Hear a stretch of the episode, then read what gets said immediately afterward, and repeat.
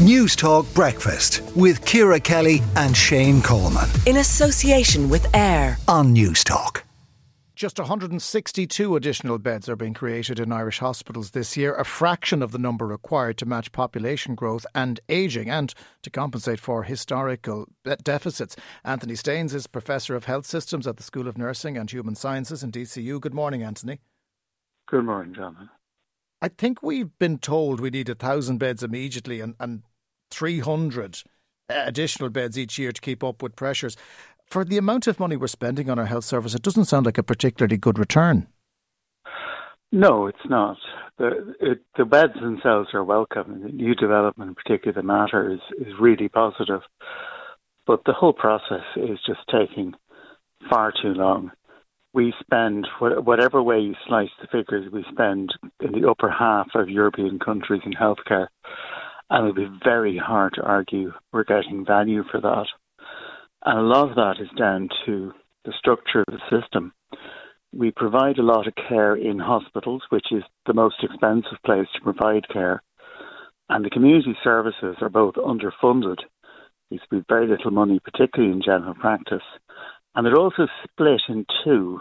So we have general practice primary care, and we have the rest of community care. And in most countries, there are different organizational arrangements, so these people all work together in various ways and various combinations. In Ireland, it's very much down to personal relations, and people do put a lot of work into working closely with their, their colleagues across the community. But there's no structures there to support that. There's no shared information systems there to support that.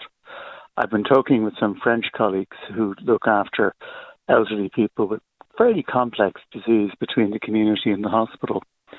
And they have share, they have a shared record system, which means that anyone who's looking after someone in that situation can understand what's going on with them and what's happened with them most recently. So there's much less duplication. There's much less, you know, oh, send a fax to this hospital to ask, well, Mary went to visit you. What did you do to her? What drugs is she on? Is she actually on those drugs or is she on those drugs? All of that is, is sorted out and dealt with. Mm. And none of that is in, is in flight here. There's no sign of it.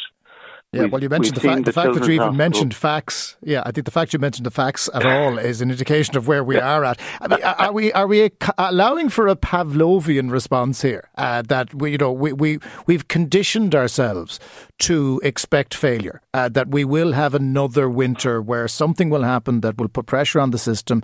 We're going to see uh, hideous overcrowding in our emergency departments, but that's just what happened last year and the year before and the year before. So we have to expect it. I mean, I, I, is that what we're asking the Irish public to expect?